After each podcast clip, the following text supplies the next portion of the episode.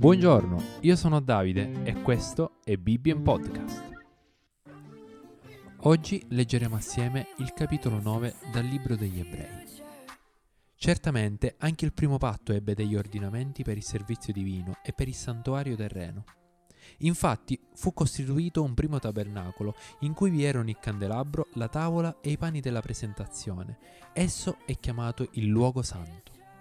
Dietro il secondo velo c'era il tabernacolo, detto il luogo santissimo, che conteneva un turibolo d'oro e l'arca del patto, tutta ricoperta d'oro, nella quale si trovava un vaso d'oro contenente la manna, la verga di Aaronne che era germogliata e la tavola del patto. E sopra l'arca vi erano i cherubini della gloria che adombravano il propiziatorio. Di queste cose non possiamo parlarne ora dettagliatamente. Ora, essendo queste cose disposte così, i sacerdoti entravano continuamente nel primo tabernacolo per compiere il servizio divino, ma nel secondo entrava soltanto il sommo sacerdote una volta all'anno, non senza sangue, che egli offriva per se stesso e per i peccati di ignoranza del popolo.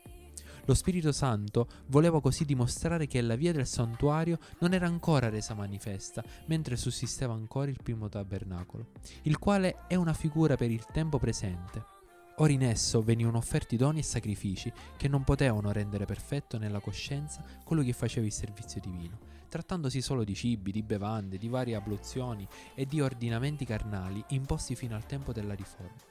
Ma Cristo, essendo venuto come sommo sacerdote dei beni futuri attraverso un tabernacolo più grande, più perfetto, non fatto da mano d'uomo, cioè non di questa creazione, entrò una volta per sempre nel santuario non con sangue di capri e di vitelli, ma col proprio sangue, avendo acquistato una redenzione eterna.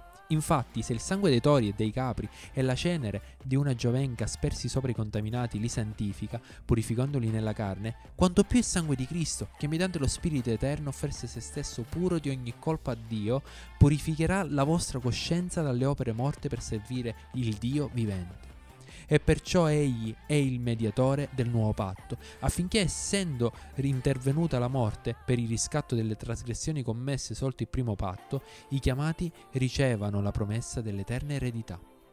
Poiché dove c'è un testamento ci deve essere necessariamente anche la morte del testatore. Il testamento infatti è valido solo dopo la morte di qualcuno, perché non ha alcuna forza mentre vive ancora il testatore. Per questo neppure il primo fu inaugurato senza sangue.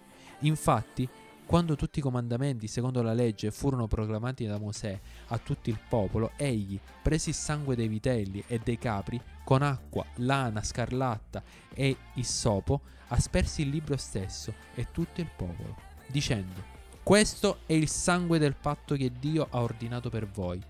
Parimenti col sangue egli asperse pure il tabernacolo e tutti gli utensili del servizio divino. E secondo la legge quasi tutte le cose sono purificate col sangue, e senza spargimento di sangue non c'è perdono dei peccati. Era dunque necessario che i modelli delle cose celesti fossero purificati con queste cose, ma le cose celesti stesse lo dovevano essere con sacrifici più eccellenti di questi. Cristo infatti non è entrato in un santuario fatto da mani d'uomo, figura del vero, ma nel cielo stesso, per comparire ora davanti alla presenza di Dio per noi e non per offrire se stesso più volte, come il sommo sacerdote che entra ogni anno nel santuario con sangue non suo, altrimenti egli avrebbe dovuto soffrire più volte dalla fondazione del mondo. Ma ora, una sola volta, alla fine dei secoli, Cristo è stato manifestato per annullare il peccato mediante il sacrificio di se stesso. E come stabilito che gli uomini muoiono una sola volta e dopo ciò viene il giudizio, così anche Cristo, dopo essere stato offerto una sola volta per prendere su di sé i peccati di molti, apparirà una seconda volta senza peccato a coloro che lo aspettano per la salvezza. Commentiamo assieme quello che abbiamo appena letto. Cerca il perdono in Cristo subito, finché c'è tempo. Rifiutare o anche solo rimandare è la stessa cosa. Vuol dire non avere il perdono e la salvezza. Questa è vera stoltezza perché mancare la vera salvezza, che si può ricevere come dono, ma solo ora, in questa vita. Rimandare vuol dire rischiare di arrivare alla morte non pronto, non perdonato. Dopo la morte sarà troppo tardi. In più non avere Cristo vuol dire vivere senza la cura e le benedizioni di Dio, vuol dire affrontare le difficoltà da solo, senza la potenza di Dio all'opera in te. A voi che già avete ricevuto il perdono dico, State trovando gioia nel fatto che avete la vita eterna? Trovate grande gioia giorno per giorno sapendo che i vostri peccati sono stati perdonati per mezzo del sacrificio di Cristo?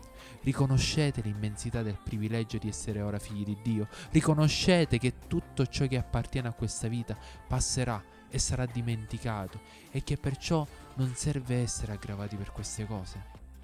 A chi ha già ricevuto il perdono dico, non vivete per ciò che sarà dimenticato per sempre vivete per l'eternità. E a chi non ha Cristo, giovane o grande che tu sia, dico, cerca Cristo con tutto il tuo cuore. Riconosci di essere un peccatore, riconosci il tuo peccato e Gesù Cristo come unico Salvatore. Chi cerca Cristo sarà perdonato, sarà accolto da Dio come figlio. È stabilito che ci troveremo davanti a Dio per il giudizio, avremo l'eternità davanti a noi. Viviamo tenendo sempre in mente questa realtà. Cercate Dio mentre lo si può trovare. Se tu hai già ricevuto il perdono, allora gioisci che il tuo nome è scritto in cielo. Viviamo per l'eternità. Solo così vivremo bene in questa vita. È stabilito il giudizio ed è stabilita la salvezza per chi si ravvede e cerca Dio con tutto il cuore. Invece è stabilito il tormento eterno per chi rimanda la salvezza. Tu da che parte sei? Cerca Dio con tutto il tuo cuore. Io sono Davide e questo è stato Bibbien Podcast. Alla prossima!